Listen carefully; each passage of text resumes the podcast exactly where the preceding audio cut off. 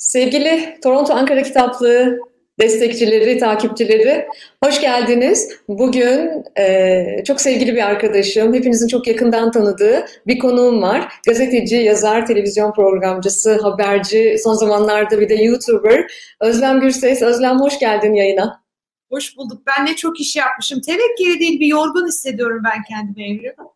Şimdi de yayına gelmek için, gelmen için senin e, ana haberden çıkmanı bekliyordum. Sevgili izleyicilerimiz e, az önce ana haberdeydi. E, haber bitse de Özlem e, dönse kendi stüdyosuna gitse ve kaydı yapsak diye bekliyordum. Şimdi e, ben tabii ki misafirleri e, tanıtırken, anlatırken elbette seni herkes tanıyor ama bendeki karşılığını anlatmak, tanıtmak istiyorum. E, biraz böyle e, o kadar uzun bir e, özgeçmişi var ki Özlem'in. Ben böyle ben kendi dilimin döndüğünce sizlere anlatmak istedim. Tabii ki biraz torpil geçeceğim. Onu tanıtırken onunla ilgili ilk söyleyeceğim şey Ankara'da oluşu. Özlem tıpkı benim gibi Ankara'da doğmuş biri. E, TED Ankara Koleji'nin ardından e, ODTÜ mimarlığı bitirdi Özlem ve mimarlık tarihi programında yüksek lisans yaparken e, enteresan bir şey oldu hayatında ve geçirdiği bir trafik kazası sonucu e, o Ankara'dan koptu, İstanbul'a geldi ve İstanbul'da medya dünyasıyla tanıştı. Medyaya taşıdı yani yaşantısını. E, ATV Haber Merkezi'nde muhabir olarak başladı medya kariyerine. Sonra Star TV, NTV, CNN Türk, Habertürk TV, Kanal 1, Sky Türk TV8, Fox TV, Artı 1 TV'de devam etti. Mayıs 2017'de ilk kitabını yazdı. Bazen Olmaz ki konuşacağız biraz bugün. E, bazen olmazdı Türkiye'deki futbol, iş ve sanat dünyasından 10 e, fikir lideri, etkileyici kişinin e, röportajları yer alıyor ama onlarla başarılar üzerine değil, başarısızlıklar üzerine konuştu. Şimdilerde ise yaptığı bir dolu işin yanı sıra onu Halk TV'de sıklıkla izliyoruz. E, Halk TV'de salı akşamları benim de hiç kaçırmadan seyrettiğim kayda geçsini yapıyor ve hafta sonları da ana haberi sunuyor. Ee, bir de anne o aynı zamanda. Bu sene liseyi bitiriyor Uzay, Uzay'ın annesi. Özlem hoş geldin. Ee, dijital de olsa Toronto'ya. Bir gün fiziksel de seni ağırlamak dileğiyle.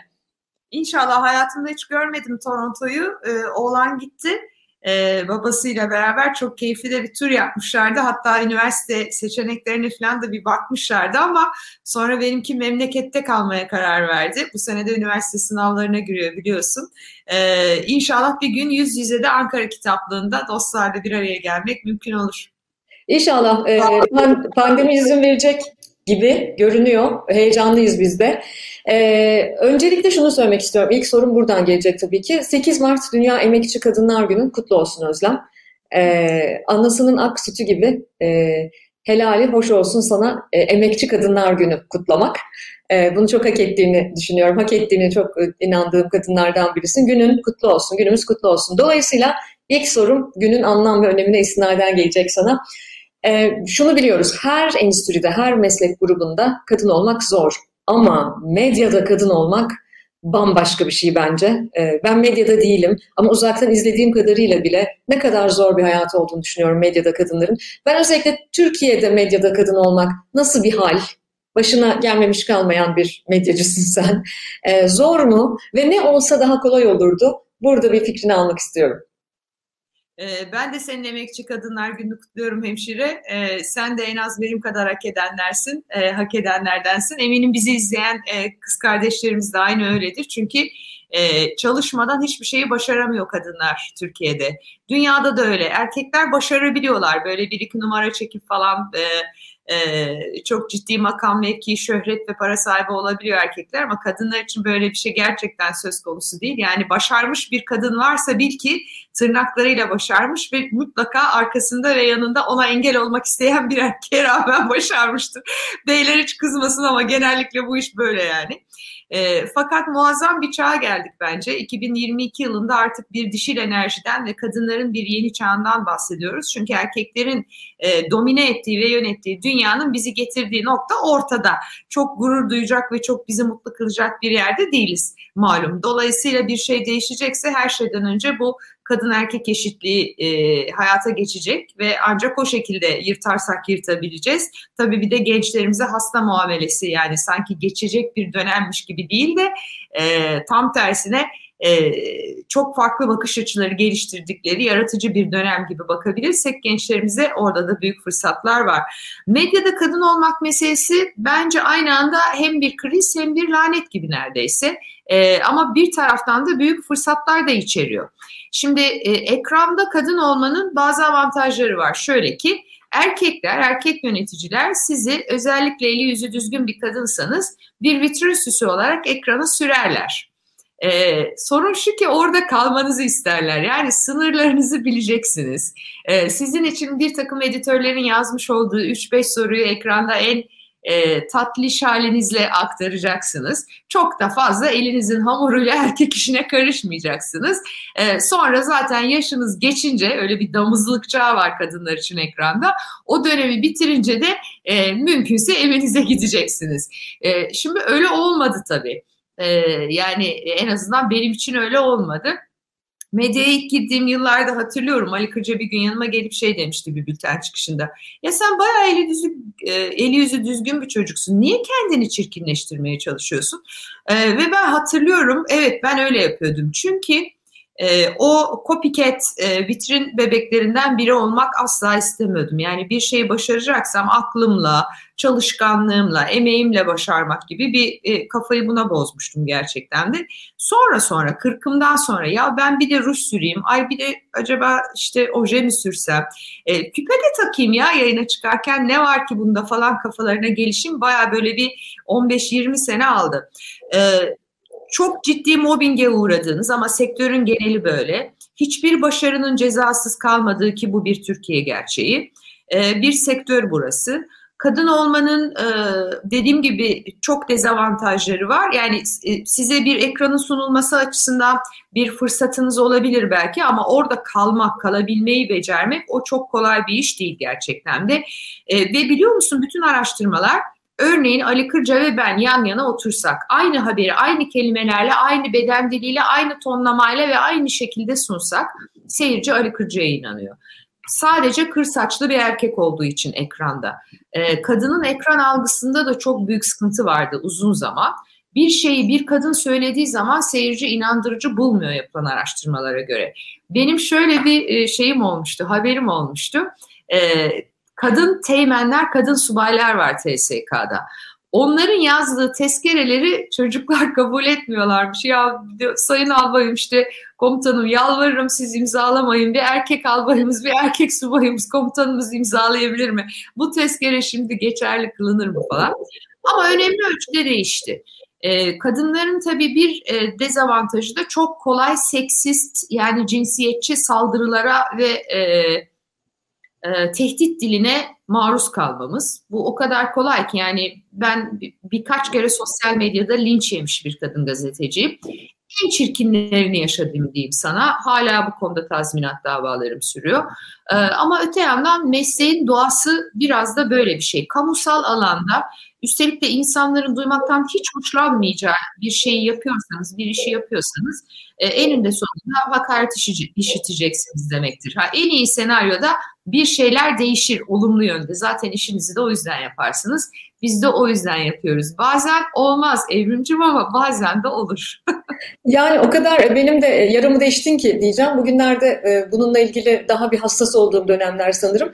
E, aynı şeyi ben de araştırmalardan bahsettim. Ben de araştırmacı perspektifiyle yaşıyorum Özlem. Benim de çok inandırıcı olmam gerekiyor. Ve ben datayla, veriyle uğraşıyorum. Ama kır saçlı, yaşlı, e, beyefendilerin e, belki bundan 5 sene önce yaptıkları araştırmalar daha çok kabul görürken benim biliyorsun 6 ayda bir ülkede yaptığım en kapsamlı araştırmaları e, bile ifade etmek için e, daha çok çalışmam gerekiyor. Yani işin finansal boyutu bir tarafa kadınlar her zaman dünyanın her yerinde, her sektörde e, hak ettikleri paranın çok daha az bir kısmını alıyorlar. Çünkü pazarlık e, etmeye de girişen e, bireyler değiller ama e, işin içine e, seksist tavırlar girdiği zaman bu gerçekten her mesleği etkiliyor. Bu çok acayip e, ama bu değişecek. Bu değişecek yeni jenerasyona ben çok inanıyorum. Sizin sektörde, medyada bizim sorumluluğumuzun yani kameranın bu tarafında izleyici olarak edilgen bir biçimde mesleğinize katılanların ve sizleri medyada, sosyal medyada takip edenlerin sorumluluğu olduğunu düşünüyorum. Bize ne düşüyor? Bize ne düşüyor kadın medyacının hayatını kolaylaştırmak için? Ay ne güzel bir soru. İnan hiç böyle düşünmemiştim. İnan hiç şöyle düşünmemiştim bugüne kadar. Bir izleyici benim hayatımı ne kadar kolaylaştırabilir ya da nasıl kolaylaştırabilir? Çünkü tam tersini yaşarız genellikle. Ee, yani hep e, tam tersine işte bizi en seven izleyicilerin bile en sert eleştirilerine maruz kalırız. Şimdi kamusal alana çıktığın zaman aslında şöyle bir şey yapıyorsun. Buradayım Hadi bakalım e, gönder e, işte bütün mermilerini, oklarını, e, eleştirilerini gibi aslında yani her şeyine oraya açılmış oluyorsun. Böyle bir risk. Bu riski alarak zaten o işe geliyorsun ama bizim e, Türkiye'de ayrıca bir de kültürümüzde şöyle bir şey var. Haydi bir şey söyle diye bir insana fırsat verdiğin zaman genellikle en kötü şeyi söyleyerek başlıyoruz. Öyle değişik bir kültürel kodumuz var bizim. Yani ebeveynlik modelimizden mi geliyor bu sürekli eleştirme hali nedir? E, bu güvenle ilgili de çok ciddi sıkıntımız var. Hatırlıyor musun sen? Temel hocaydı galiba. Temel Esmer miydi? E, bu e, bütün dünyada yapılan bir değerler araştırması var. Türkiye'de uygulayıcısı Temel hocaydı. Yılmaz Esmer, affedersin. E, Yılmaz Esmer. Yılmaz Esmer. Yılmaz Esmer ve o araştırmada birbirine en az güvenen toplumlar sıralamasında Türkiye hep ya şampiyon ya ikinci ya üçüncü sırada. Bu araştırmayı açıkladığı toplantıda şöyle demişlerdi. İyi de buna nasıl güvenelim? Hani anladın? Yani zaten olay orada başlıyor. Yani ha, Türk halkı hiç kimseye güvenmiyormuş gibi gözüküyor birbirine bile. Problem buradan kaynaklanıyor. İzleyici nasıl destek olabilir? Ee, ya sizin yanınızdayız hani buradayız. E, bir ses vermesek de, bir şey yazmasak da e, biz size bakıyoruz. Varlığınızdan umut devşiriyoruz, bir cesaret buluyoruz. Bir satırlık bir şeyle bile bütün dünyam değişiyor inan. Yani e, mesleği bırakmak için milyonlarca sebebimiz var. E, yapıyorsak çok az sebebe istinaden yapıyoruzdur. Kendi kendi bir idealimimiz, idealizmimizdir veya bir inadımızdır ya da hüzünlü bir hayal kırıklığının tamamlanma çabasıdır. Bilmiyorum hangi sebeplerle yapıyor meslektaşlarım ama benimkiler böyle. Ee, tam o bırakma anlarında mesela sokakta yürürken biri geliyor ve arkadan böyle bir koluma sarılıyor ve diyor ki kulağıma eğilip biz sizi izliyoruz varlığınızın farkındayız sakın yalnız hissetmeyin deyip mesela yürüyüp gidiyor. Şimdi böyle bir şey bana 3 ay falan yetiyor yani. E, bu, bu önemli. E, bir de tabii izleyicilerimizin kadın e, yorumcu talepleri bana da sürekli ısrarlı olarak geliyor. Ekranlara niye kadın çıkartmıyorsunuz diye. Burada da ısrarlı davranmaları önemli. Hı hı, harika. Yani e, gene dönüp dolaşıp aslında aktif vatandaşlığa geliyoruz. E, pasif izleyiciler olmak e, bir tercihtir. Ama e, etken olmak, edilgen kalmak değil. Bizlerin e, kameranın bu tarafında edilgen değil de etken kalmamız da bence aktif vatandaşlıkla ilgili sorumluluğumuz ancak böyle demokrasisi gelişir bir ülkenin değil mi? E, ve sadece negatif geri bildirimlerde, kritiklerde bulunmak değil, aynı zamanda onurlandırmak, cesaretlendirmek de bence izleyici tarafında çok önemli. Ben kişisel olarak bunu yapmaya çok gayret ediyorum. Hele ki bu bir kadın üretici ise, bir kadın olarak yazıyorsa, çiziyorsa ve riskler alıyorsa e, bunu daha da cömertçe yapmayı çok daha fazla önemsiyorum. Kadın demişken, kadın demişken, şimdi bazen olmaz'a e, döneceğim. Bazen olmaz kitabına Mayıs 2017'de e, kitap ilk çıktığında çok heyecanlanmıştım. İkinciyi yazmak lazım demek ki yapmak Evet, lazım. evet Özlem şimdi tam oraya geliyorum. 2017'den bu yana epey bir zaman geçti. E, beni çok heyecanlandırmıştı kitap ilk çıktığında çünkü e, hep başarıları güzellemeye e, endeksliyiz, bayılırız. Ah, harika e, başarı hikayeleri, muhteşem zafer hikayeleri falan. Beni çok ikna etmez nedense zafer hikayeleri. Ben daha çok ödenen bedellerle, o yolda kaç kere düşüp kaç kere kalktığıyla ilgilenirim bireylerin. Aslında bazen olmaz da bunu anlatıyordu. 10 başarısızlık hikayesi var okumayanlar için. E, ve lütfen okuyunuz, e, öneriyorum sevgili Ankara Kitaplığı dostları. 10 başarısızlık hikayesi ele aldı Özlem orada. Ama bu başarısızlık hikayeleri içerisinde bu Özlem'e getirdiğim bir kritik değil, Türkiye bağlamına getirdiğim bir kritik. İkisi kadın. Yanlış söylemiyorum değil mi? Çok doğru. Çünkü neden? E, iki sebeple ikisi kadın. Önce kitabın hikayesini anlatayım. Bazen soruyorlar hani bir kitabınız var mı falan diye böyle bir söyleşiye davet etmek istiyorlar falan. Evet diyorum başarısızlığın kitabını yazdım. Önce anlamıyorlar nasıl yani falan diyorum. Bas bayağı yazdım yani. Ee, Adnan Dalga Kıran'ın yaratıcı fikridir. Kronik kitabında kurucusu olan iş insanı çok renkli bir e, evet. insan. E, çok muazzam bir kafa. E, her şeye karşı e, aktivist bir e, dostum.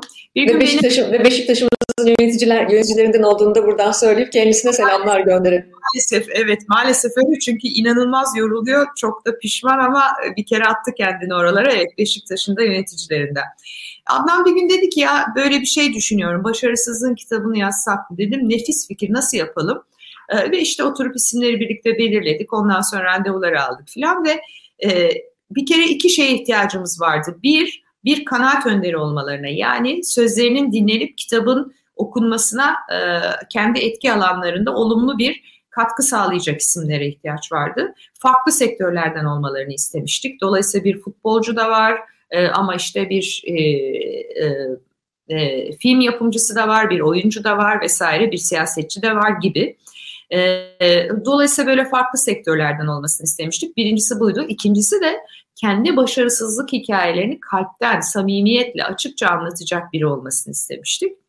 E, bu ikisi zor bulunuyor e, bir kadın bedeninde. Bir kere bir zaten kadınlar oralara kadar e, çok nadir yükselebiliyorlar Türkiye'de. Sürekli ayaklarına bir çelme yedikleri için ya da arada aşık olup evleniyorlar, anne oluyorlar sonra da kariyerlerini bırakıyorlar. Böyle hikayeler de var maalesef.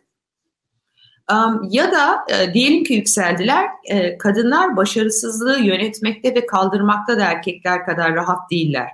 E, çünkü erkekler sürekli olarak e, kırmızı halılar altlarına döşendikleri ve yap oğlum göster oğlum aslansın oğlum ya sen her şeyi başarırsın, e, kralsın, şöylesin, böylesin filan diye e, büyütülürken kızlar sürekli yapma evladım, gülme evladım, sırıtma evladım, bacağını kapa, o eteği giyme, onu öyle yapma, kaçta geldin, bu kim, onun öyle konuşma, yapamazsın, yapmamalısın. Ee, ve en ufak bir başarısızlıkta bak başarısız oldun, uslu olman lazım, cici kız ol. Sen hiç cici olan ol diye, cici erkek ol diye büyütülmüş bir erkek çocuğu gördün mü? Yok. Ama biz hep cici kız olmak durumunda olduğumuz için başarısızlık toleransımız çok düşük. Kendimizi çok kahrediyoruz en ufak bir hata yaptığımızda, bir eksik bir yanlış yaptığımızda. Bunun da etkisi var zannediyorum. Onun için o kitaptaki doğru söylüyorsun. On ismin sadece ikisi kadın. Ama özellikle Zeynep Hanım, Zeynep Bodur, Kale Bodur'un e, kurucu ailesinin tek evladı olan Zeynep Bodur çok kalpten anlattı yaşadığı başarısızlık duygusunu. Çok dramatikti. Ee, böyle o şeyin yanından geçenler de oldu kitapta. Yani anlatır gibi yapıp anlatmayanlar okuyunca hemen anlaşılıyor zaten. Ee, onlar da ne kadar anlattıysa o kadar koyduk. Ama önemli bir şey çünkü Türkiye'de gençlerin bir başarısızlık fobisi var. Sen daha iyi biliyorsun bunu. Ben de bu kitap vesilesiyle öğrendim. Ee, birçok şeyi yapıp etmekten, denemekten, kendilerine bir şans vermekten bu yüzden geri duruyorlar. Ya yapamazsam. Çünkü o kadar çok yapamazsın ve yapma deniliyor ki bu ülkede. E, e, çocuklar da korkuyorlar tabii, endişe içerisindeler. Oysa ki risk almayan, burun üstü çakılmayan hiç kimse bir yolda yürüyemiyor aslına bakarsan. E, kitap temel olarak bunun için yazıldı. Harika. O kadar güzel e, bir yere değindin ki neden neden ikisi kadın? E, bunun arkasında bir sürü sosyolojik patern var. Söylediğin gibi oralara gelmeleri de Türkiye'de çok zor oluyor zaten kadınların. E, e, öncelikle bir parantez arası ben de e, Türkiye'de bana en ilham veren kadınlardan biri sevgili Zeynep Bodur. Buradan ona da böyle kalbi sevgilerimizi, duygularımızı gönderelim. E, evet. Ee, çok çok ilham verici bir kadın gerçekten. Ee, bir de şeye e, sen şundan bahsederken Özlem, e, çünkü e, oralara kadar gelemiyorlar, daha çabuk pes ediyorlar, daha çabuk bırakıyorlar. Yani öyle bir durum da oluyor. E, türlü sebepleri var bunun. Bu bana şunu hatırlattı. Geçtiğimiz haftalarda sevgili Ece ile, Ece Temel Kur'an'la bir podcast çektiğimizde o podcast'te bir şeyin sürpriz haberini verdi bundan sonraki çalışmasını. E, Ece şu anda bırakan kadınlar üzerine çalışıyor. Böyle bir e, kitap yazacak. Yani ne ben, kadar konuşuyor değil mi senin söylediğin şeyle? Müthiş uydu gerçekten de. Müthiş. O hep beraber e, okumuştum. Bırakan kadınlar da çok önemli bir şeymiş. Evet tabii bu da var. Yani Değil mi? Evet bıra- bırakan kadınlar ve Ece birkaç isim verdi ve benim bilmediğim ve aslında o hikayeleri duysak e, çok da önemli dersler de çıkaracağımız. Mesela bir erkek yüzünden bırakan kadınlar Özlem ve bunlar ekseriyetle eşleri veya babaları ama bir erkek yüzünden, bir erkek yüzünden bırakan kadınların da o kadar tarihimizde o kadar çok örneği var ki dünya tarihinde de. Dolayısıyla evet e, bu eserlerde, bu tip çalışmalarda yani üstün başarılara imza atmış e, e, hikayelerin daha ziyade eril hikayeler olduğunu da toplumsal bir ölçek olarak görüyoruz. Peki sen Devam edecek misin? Eminim sana geliyordur. Belki Adnan Bey'den de hadi Özlem ikincisini yaz diye geliyordur. Adnan kitap çıktığının ikinci haftasında hadi yazalım dedi evet. Ama tabii benim öyle bir şeyim yoktu, enerjim yoktu o ara. Ben bazen de olur yazmak istiyorum şimdi artık. Yani daha olumlu hikayeler. Bütün bu sıkıntılara rağmen yani sıra dışı sıra dışı kahramanların yani sıradan kahramanların sıra dışı hikayelerini kitaplaştırmak istiyorum aslına bakarsam. E, bu proje uzun zamandır masamda duruyor. Umarım e, bir fırsat bulur. İlk fırsatta yazarım, yaparım gerçekten de. Yani bu benim yazdığım değil, derlediğim kitap aslında. Ben röportaj yapıyorum ve o insanların hikayelerini kitaplaştırıyorum. Yaptığım bu. Kitap yazmak başka bir şey tabii yani bir roman yazmak, bir kurgu yazmak, edebiyat bambaşka dünyalar. Fakat bu bırakan kadınlar meselesi gerçekten de e, hüzünlü. E, bize iki tür bırakan kadın var. Bir gerçekten bırakan hani yani e, hakikaten bir erkek için e, ya da işte kendi evladı için, ailesi için, hayattaki başka meşgaleler arasında kendinden vazgeçen, e, kendini gerçekleştirmekten geri duran kadınlar var. O çok üzücü. Ama bir de şöyle bir model de var. Yani bırakıyormuş gibi gözüküp büyük fedakarlık yapıyormuş gibi gözüküp bunu bir bahane ve sürekli bir duygu sömürüsüne çeviren kadınlar da var. Ee, ikincisi benim çok haz ettiğim bir model değil doğrusu. Madem öyle bırakmasaydın. Çünkü bir şeyi bırakırken e, bırakmış oluyorsun zaten. Hani e, herkes kendi bireysel kararlarının arkasında durmalı diye düşünüyorum. Çünkü öyle bir model de var. Bazen kadınlar çok fazla erkeklerin öyle bir antrenmanı gerekliliği olmadığı için kadınlar çok fazla bahaneye sığınıyorlar. Oysa ki oraları bir aşabilsek, bir geçebilsek, affetmemiz gerekenleri bir affedebilsek, hayır diyeceklerimize bir hayır desek ne yollar açılacak önümüzde ama o bahaneler bizi tutuyor. Öyleydi, böyleydi, çok üzüldüm, canım yandı falan filan yapamazdım, biri engel oluyor öyle değil. Sen bir yola çıktığın zaman e, biri değil sen sen sen kendine engel oluyorsun. İçindeki en büyük engel kendinsin yani. E, onu aşmak lazım her şeyden önce. Zeynep Budur'un hikayesinde çok andık kendisini de belki bir sonraki Ankara kitaplığı konuğun o mu olur bilmiyorum Ankaralı değil ama. İnşallah e, inşallah. Olabilir yani. Çok enteresan bir e, an var benim için. Hem o ağladı anlatırken hem ben ağladım dinlerken. Rahmetli babası İbrahim Bey çok sert bir e, baba biliyorsun ve bayağı da zorlamış Zeynep Hanım'ı. Yani e, sürekli olarak eleştirmiş, e, şirkette bir görev vermemiş, görev verdiği zaman üzerine gitmiş sürekli olarak böyle mobbing yapmış bizzat kendi kızına, maaş vermemiş falan falan bayağı sıkıntılar yaşamış yani ve hep kendisinin o şeyi almasını beklemiş Zeynep'in. E, ve bir gün böyle e, işte Zeynep bir takım görevler edindiğinde hani kitapta da Zeynep diye geçtiği için Zeynep Hanım tabii ama e, ondan sonra e, görevler edinip kendi fikirlerini ortaya koyduğunda sürekli olarak itiraz etmiş yönetim kurulundan e, çok zor kararlar çıkartmış e, aleyhine falan ve bir gün artık o kadar yorgun düşmüş ki bu meseleden kapısı, kapıdan içeri girmiş, kapıyı açmış böyle babası içeride otururken odasında şirketteki. Baba demiş bir şey sormak istiyorum. Evladın yani ben mi daha değerliyim yoksa bu şirket işin mi? O soru o anı anlattığı zaman e, böyle dona kaldım ben. Peki dedim bir cevap verdi mi size? Dedi ki o anda vermedi ama ne oldu biliyor musun dedi. Babamı kaybettiğimiz hafta dedi. Annemle ben e, makam odasını yani e, kendi odasını toplarken çekmecede bana yazılmış bir mektup bulduk. Çekmeceyi açıyor Zeynep Bodur ve babası İbrahim Bodur'un artık ölmüş tabii İbrahim Bey. Kendisine yazdığı mektubu okuyor. O mektup o yıllar önce sorulmuş sorunun cevabı. Neyse daha fazlasını anlatmayayım. Çok merak ediyorlarsa kitapta okusunlar. Evet, ama kitapta okuyun lütfen. Dramatik bir e, cevap olduğunu e, söylemeliyim. E, bu eşikleri aşamadığımız zaman daha ta ebeveyn ilişkisinde, anne baba ilişkisinde e, birçok eşiği de aşamıyoruz kadınlar olarak. Ama şu bile bir cesaret değil mi? Türkiye'de kaç kadın sence babasına baba beni seviyor musun diye sorabilmiştir? Çok azdır, çok az. Evet. Büyük bir cesaret. Yani e, kırılganlığın zayıflığımız değil gücümüz olduğunu kadınlar olarak kırılganlığın gücümüz olduğunu ilk fark ettiğimiz andan itibaren kişisel devrimlerimiz başlıyor ve toplumsal tekamül de başlıyor diye düşünüyorum. E, o yüzden bu kırılganlık hikayelerine e, özel önem veriyorum. Çok çok anlamlı buluyorum bunu. Çok değerli. E, çok, Araya çok enteresan. Hı -hı. E, bu sene 100 yaşına basan çok muazzam bir kadın var Türkiye'de. Profesör Nermin Abadan Unat. E, Nermin Hoca'yla da daha önce başka bir kitap projesi için birkaç kere bir araya gelmiş ve sohbet etmiştik. E, o zamanlar Sabancı Müzesi'nde bir sergi vardı ve o sergiyi gezdikten sonra Sabancı Müzesi'nin küçük şopu olur yani böyle mağazaları olur. Oradan bir bardak altlığı almış kendine. Keşke fotoğrafı şimdi Fatih'e göndermiş olsaydım da ekrana verseydi. E, bu e, bardak altlığının üzerinde bir şey yazıyor. Onu böyle ekrana tuttu. E, ve o fotoğrafı bana gösterdi. Yani öyle bir fotoğraf çektik Nermin Hoca'yla.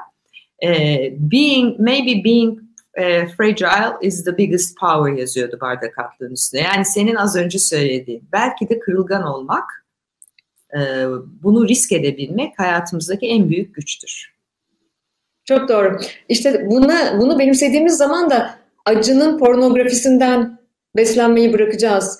Ah vah etmekten, ah nasıl da bıraktım az evvel senin de söylediğin gibi. Şunlar yüzünden bıraktım, aslında ben yapmadım, onlar bana bıraktırdılardan vazgeçeceğiz. Bu pornografiden, bu mit haline getirilmiş temalardan, bizlere e, ağzımıza çalınan bir parmak ballardan, bunları tüküreceğiz, omuzumuza atılan pelerinlerden, o cam ayakkabılardan, bunların hepsinden kurtulacağız diye düşünüyorum. O yüzden de ilk meydan okuyuşumuz galiba biz kadınlar olarak önce kendimize, içeriden dışarı, kendimizden topluma doğru gidecek. Bu acı pornografisinden beslenmeyi bırakacağız. Ben de senin az evvel söylediğin gibi bundan fevkalade rahatsız oluyorum. Hatta annelik mitinden, anne olduğumuz için kutsal olduğumuzun iddia edilmesinden gibi gibi gibi biz kadınlar olarak Biriz, bir, bireyiz ve biriciyiz, eşsiziz değil mi? Anne olmasak da. Annelik meselesinde ben e, çok dramatik bir şekilde yaşadım. E, yani çok dediğin doğru, fedakarlık görünümü altında büyük bir duygu sömürüsü pazarı var Türkiye'de. E, ve bu pazar çoğunlukla çalışır yani. Ben o pazarın bir parçası olmak istemedim her zaman seçmek ve seçilmek istedim. Hür iradesiyle biri beni seçsin, ben bir yaşamı seçeyim, ben bir sevgiyi seçeyim, bir işi seçeyim, bir yaşamı seçeyim. Hatta kendimi seçeyim. Yani nasıl olmamla ilgili fikirlerimi seçeyim, hayallerimi seçeyim. Ee, başıma gelen değil, seçtiğim bir yaşamı e, sürdürmek istedim. Kolay değil Türkiye'de. Hepimiz yani bizi izleyenler arasında da çok dramatik çocukluk hikayelerinden, yoksulluktan, fırsat eşitsizliğinden, ayrımcılıktan gelmiş eminim birçok kız kardeşimiz vardır. Yani ben kendi adıma yine de e, çok ayrıcalıklı ve şanslıydım. Yani e, seçebileceğim imkanlar vardı önümde. E, bunu da hiç unutmamak gerekir. Annelik büyük bir mit e, inanılmaz derecede çok anne olmayı istedim. Yani e, gerçekten de şunu biliyordum. Anne olmasaydım kendi adıma büyük bir acı ve pişmanlık hissedecektim bunu yapmadığım için. E, belki de evliliğimdeki en önemli motif bu olmuş olabilir. E, eşim için de geçerli. O da baba olmayı çok istemişti çünkü. Ee, ve yani e, işte insanlar o zaman soruyorlardı nasıl bir şey diye. Ben diyorum ki valla İstanbul depremi gibi bir gün olacağını biliyorsun ama ne olacağını bilmiyorsun. Ee, ve nihayet uzay doğdu.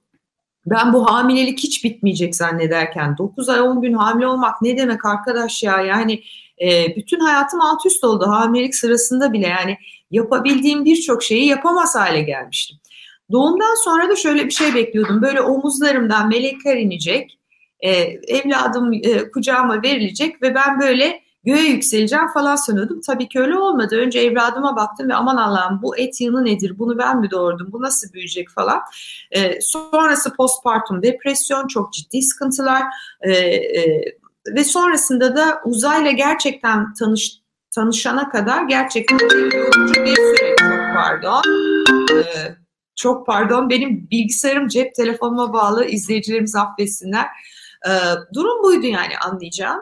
Ama sonra e, yepyeni bir tanışma oldu. Tabii ki önce kendi anneliğimi keşfettim. Ben nasıl bir anneyim? Önce onu anlıyorsun. E, sonra da Özlem'le Uzay'ın tanışması var ki o çok keyifli bir an. E, en değerli olan da o. Biz evet tabii ki anne oğluz ama hayatımızın bundan sonraki bölümünü Uzay artık 18 yaşında. Hayatımızın bundan sonraki bölümünü iki yetişkinin ilişkisi olarak geçireceğiz. Bu da çok değerli bence. Nefis. E, bu yol arkadaşlarına bayılıyorum. Yakından da izliyorum. E, şahane bir evladı var Özlem'in. E, şahane bir e, ev ve aile yaşantısı var ayrıca.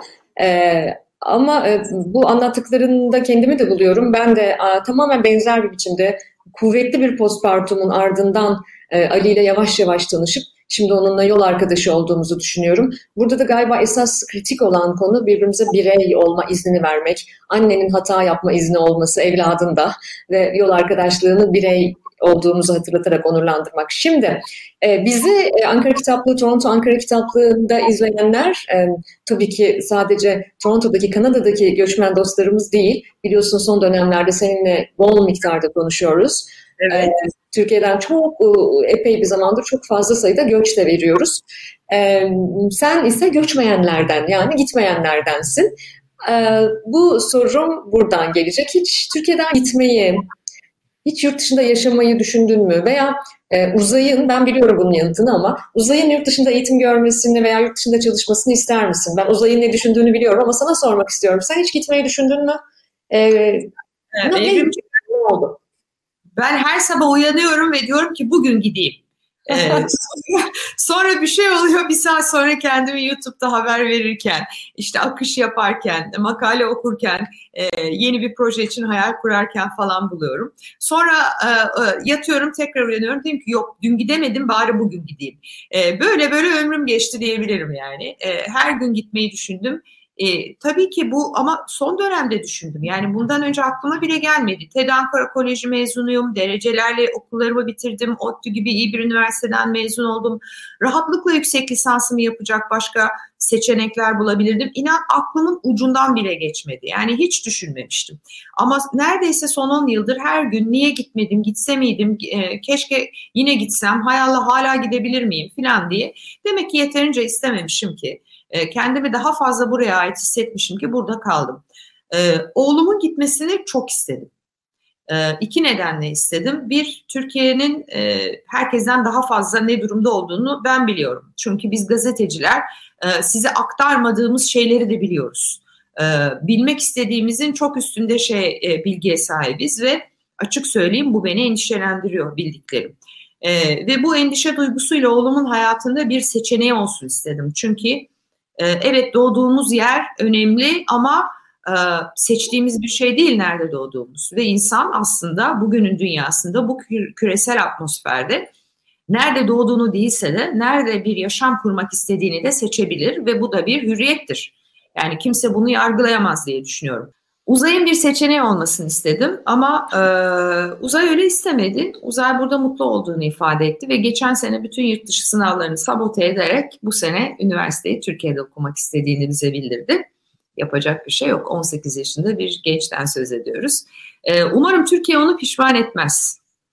E, çünkü e, birçok e, kişi zorunluluktan kalıyor Türkiye'de gidemediği için. Maalesef öyle bir siyasi iklimdeyiz e, seçerek kalan, burada olmayı seçerek kalan az sayıda insan var Türkiye'de maalesef. E, umarım memleket onları cezalandırmaz, ödüllendirir. Ne diyeyim?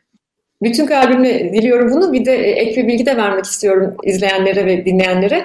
Ee, uzay e, okul arkadaşlarının e, yüksek oranda Türkiye'de okumadığı bir lisede okuyor. Robert Kolej'de okuyor. Dolayısıyla e, buna rağmen, bu dataya rağmen e, Türkiye'de kalmayı tercih etmiş bir genç insan.